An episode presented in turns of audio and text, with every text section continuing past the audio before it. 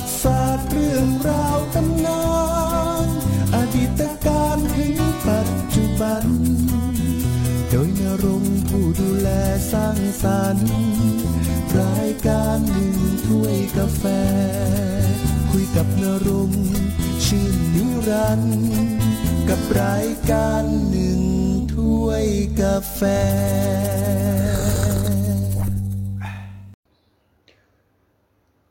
นี่คือรายการหนึ่งถ้วยกาแฟทางพอดแคสต์หนึ่งถ้วยกาแฟวันนี้ก็เป็นเรื่องราวชีวประวัติขององซานซูจี น่าสนใจ ผมได้เล่าเรื่องราวนี้มาแล้วสองตอนนะครับ ตอนนี้เป็นตอนที่สามเป็นเรื่องการเกิดชีวิตใหม่ ขององซานซูจีหลังการเสียชีวิตขององซานลิน ผู้ซึ่งเป็นพี่ชายคนรองของซูจี ก็ทำให้ดอขินจีซึ่งผู้เป็นแม่ ย้ายครอบครัวไปอยู่ที่บ้านเลขที่ 54 ถนนมหาวิทยาลัย โดยมีรัฐบาลของอุนุ จัดหาให้ ส่วนบ้านหลังเดิมก็สงวนไว้เป็นพิพิธภัณฑ์ขององซานในเวลาต่อมา การเรียนในโรงเรียน เมโทดิสขององซานซูจี จบสิ้นลงอย่างกระทันหันเมื่ออายุ 15 ปี ตอนนั้นองซานซูจีเองกำลังเรียนอยู่ในเกรด 10 อีกทั้งชีวิตก็เปลี่ยนแปลงอีกครั้ง ในปีนั้นเป็นปีพศ 2503 ดอคินจีผู้เป็นแม่ แต่ว่าการแต่งตั้งให้ไปดำรงตำแหน่ง เอกอัครราชทูตพม่าประจำประเทศอินเดีย ครอบครัวขององซานซูจีก็ต้องเดินทางไปที่กรุงนิโรลีประเทศอินเดียก็นับว่าเป็นจุดเริ่มต้นของการใช้ชีวิตนอกประเทศ บ้านเกิดขององซานซูจี ซึ่งจะดำเนินต่อไปยาวนานหลายสิบปี ในเวลานั้นอินเดียเป็นประเทศ ซึ่งมีการปกครองแบบประชาธิปไตยที่ใหญ่ที่สุดในโลก มีประธานาธิบดีเดรูเป็นผู้นำรัฐบาลเนรูพยายามฟื้นฟูวัฒนธรรมของอินเดียขึ้นมาใหม่ หลังจากที่เป็นอาณานิคมของอังกฤษ อยู่นานหลายปี แต่ตอนนั้นอินเดียกำลังประสบปัญหาใหญ่ล่ะครับ ก็คือความขัดแย้งระหว่างชาวฮินดู ซึ่งเป็นประชาชนส่วนใหญ่ของประเทศอินเดีย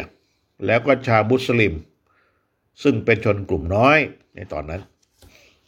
ความขัดแย้งปะทุเป็นสงครามกลางเมืองเป็นครั้งเป็นคราวนะครับ ผีซ้ำด้ามพลอยต่อเติมเข้ามาฝ่ายคอมมิวนิสต์ของอินเดียเองก็ยังเป็นภัยคุกคามทางการเมือง ที่ถือว่าเปราะบางของประเทศอินเดียอีกด้วย แล้วก็ยังมีปัญหาความอดอยากยากแค้นของคนอินเดีย มีการต่อสู้แย่งชิงอาหารที่ขาดแคลนในพื้นที่ยากจนของประเทศในตอนนั้น อินเดียมีความสัมพันธ์ที่งอนแง่นกับปากีสถาน ซึ่งเป็นประเทศเพื่อนบ้าน แล้วก็ยังมีความตึงเครียดกับประเทศจีน นับที่จะทวีความรุนแรงมากขึ้นทุกขณะ สาเหตุของความขัดแย้งนั้นเกิดจากอินเดีย ให้ลี้ภัยแก่ดาลัยลามะ ผู้นำทางจิตวิญญาณและทางศาสนาของชาวทิเบต หลังจากที่จีนในรุกรานทิเบตยึดเป็นเมืองขึ้นในปี 2502 ในตอนนั้น จากนั้นสามปีต่อมา ทั้งสองประเทศก็ประกาศสงครามระหว่างกันละครับระหว่างจีนกับอินเดีย ความขัดแย้งที่ชัดเจนยิ่งกว่าในส่วนอื่นของโลกก็คือว่า เกิดสงครามเย็นที่เกิดจากประเทศในกลุ่มคอมมิวนิสต์ภายใต้การนำของสหภาพโซเวียตและประเทศซีกโลกตะวันตก ภายใต้การนำของอเมริกาล่ะครับ ซึ่งก็เป็นนโยบายของเนรูต่อสถานการณ์โลกก็คือต้องวางตัวเป็นกลาง โดยไม่เข้าข้างฝ่ายหนึ่งฝ่ายใด ในเวลาเดียวกัน ก็พยายามไม่โดดเดี่ยวประเทศอย่างชัดเจนจนเกินไป ในทางปฏิบัติหมายถึงยอมรับเงินช่วยเหลือทางเศรษฐกิจหลายร้อยพันล้านดอลลาร์จากอเมริกาแล้วครับ แล้วก็ซื้ออาวุธสงคราม รวมทั้ง ไปทางฝ่ายรัสเซียก็ซื้อเครื่องบินมิกด้วย เอาทั้งสองทาง เมื่อมีงานล้นมือ ประธานาธิบดีเนรูจึงไม่มีเวลามาต้อนรับภริยาไม้ของนายพลองซาน อย่างเป็นทางการนะครับ เมื่อมาถึงอินเดีย แต่อย่างไรก็ตาม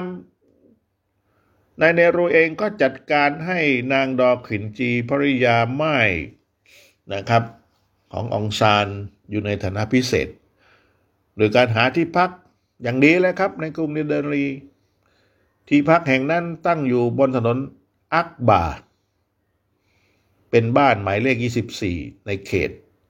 ซึ่งเป็นที่ตั้งของอาคารรัฐบาลที่ออกแบบและก่อสร้างโดยเซอร์เอ็ดวิน ลัดเจน ระหว่างปี พศ 2454 ถึง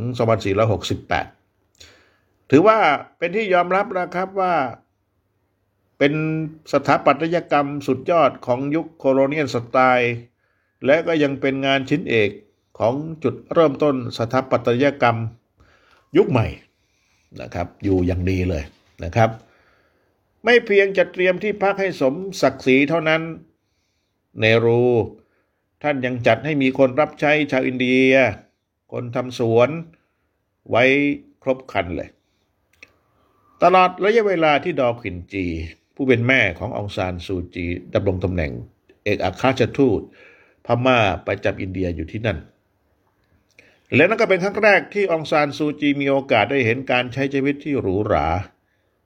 ซึ่งตรงกันข้ามกับการดำเนินชีวิตแบบพอเพียงเมื่อครั้งอยู่ที่ประเทศพม่าในตอนนั้นนะครับ ต้องใช้จ่ายอย่างกระเม็ดกระแมแบบที่แม่เคยฝึกมาตั้งแต่เด็กอยู่แล้ว 18 เดือนแรกที่กรุงนิโดรีองซานซูจีก็ได้เข้าเรียนในคอนแวนต์พระเยซู และพระแม่มารี เป็นโรงเรียนคาทอลิก ซึ่งได้รับความนิยมอย่างสูงในตอนนั้นของอินเดีย โรงเรียนแห่งนี้ตั้งอยู่ใกล้กับโบสถ์เซนต์โจเซฟ ครูส่วนใหญ่เป็นแม่ชี ซึ่งกำหนดและนำเอากฎระเบียบอย่างเคร่งครัดมาใช้ปฏิบัติให้เข้มงวดกวดขัน ยิ่งกว่าที่ซูจีเคยเจอมา เมื่อครั้งเรียนอยู่ที่กรุงย่างกุ้งประเทศพม่าซะอีก ส่วนองซานอู พี่ชายคนโต ได้ถูกส่งไปเรียนที่โรงเรียนประจำในประเทศอังกฤษก่อนหน้านั้นแล้วนะครับ ที่โรงเรียนพระเยซู และพระแม่มารี นอกจากจะมีวิชาบังคับในระดับมัธยมแล้วองซานซูจีก็ยังเรียนเปียโนขี่ม้าควบคู่กันไปด้วย ยิ่งกว่านั้นเธอก็เริ่มเขียนหนังสือนะครับเพราะเป็นคนชอบอ่านหนังสือมาก่อนหน้านั้น คราวหนึ่งองซานซูจีนำอบทละครเรื่องแอนโทนีกับพระนางคลีโอพัตรา ของวิลเลียมเชกสเปียร์ มาแปลเป็นบทละครตลกขบขัน และละครเรื่องนั้นก็ได้รับเลือกให้แสดงบนเวทีของโรงเรียนด้วย ต่อมาองซานซูจีสมัครเข้าเรียนในวิทยาลัยสตรีศรีราม เพื่อศึกษาวิชารัฐศาสตร์ตามความต้องการของผู้เป็นแม่ วิทยาลัยสตรีศรีรามอยู่ในเครือของมหาวิทยาลัยนิวเดนรีมีนักศึกษาทั้งหมด 2,000 คน ตั้งอยู่ในบริเวณที่เรียกว่าราชพัฒเนกาที่สี่ทางฝั่งใต้ของเมือง ทุกวันนี้วิทยาลัยแห่งนี้ก็ได้จัดเป็นสถาบันอุดมศึกษาสำหรับสตรีที่ดีที่สุดของอินเดียนะครับ ในปีพศ2505ซูจีสมัครเข้าเรียนวิทยาลัยศรีรามก็ยังคงอยู่ในระยะเริ่มต้น ที่เพิ่งก่อตั้งมาได้เพียง 6 ปีเท่านั้น และมีนักศึกษาเพียง 300 คน สถานที่ตั้งกรุงนิวเดลี บริเวณที่เรียกว่าดายากาศจุดมุ่งหมายของสถาบันคือสร้างนักศึกษาหญิง ซึ่งจะจบออกไปทำงานเคียงบ่าเคียงไหลกับผู้ชายในการอุทิศตัวเพื่อสังคม โดยก่อตั้งสถาบันเซอร์ลาลาสีราม นั่นเป็นเพื่อนของเนรูนะครับ ซึ่งเป็นนักลงทุนได้อุตสาหกรรม และผู้บริจาคเงินให้กับองค์กรต่างๆ อยู่เสมอนะครับ เพื่อนของเนรูยิ่งกว่านั้นยังเป็นผู้ก่อตั้งสถาบันศรีรามเพื่อการวิจัยด้านอุตสาหกรรมด้วย แมนองซานซูจี จะเรียนอยู่ที่วิทยาลัยศรีรามได้สองปี และไม่จบหลักสูตร และแม้จะมีเชื้อสายอินเดียนะครับ แม้ว่าเธอจะไม่มีเชื้อสายอินเดียนะครับ ก็ได้เรียนวิทยาลัยศรีรามนะแต่อย่างไรก็ตาม ความเก่งขององซานซูจี ทางเว็บไซต์ของ วิทยาลัยศรีรามก็จัดเธอไว้ในอันดับต้นๆของสิทธิ์เก่าผู้โดดเด่นนะครับ การเรียนที่วิทยาลัยศรีรามขององซานซูจีนั้นทำให้องซานซูจีรู้จักปรัชญาและความคิดทางการเมืองของมหาตมะคานธีครับ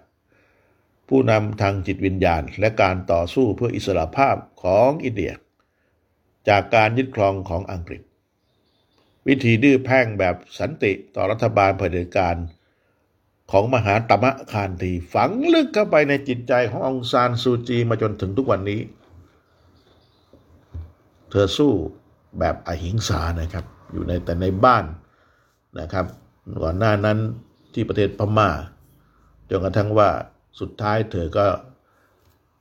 ได้เป็นผู้นำรัฐบาลของประเทศเมียนมาในปัจจุบัน นี่คือรายการเรื่องกาแฟทางพอดแคสต์มีเป็นประจำทุกวันครับ ช่วงสาย ช่วงนี้ก็นำเสนอเรื่องชีวประวัติองซานสูจีในวัยเด็ก วันนี้เวลาหมดแล้วครับ พรุ่งนี้พบกันใหม่สำหรับวันนี้ สวัสดีครับ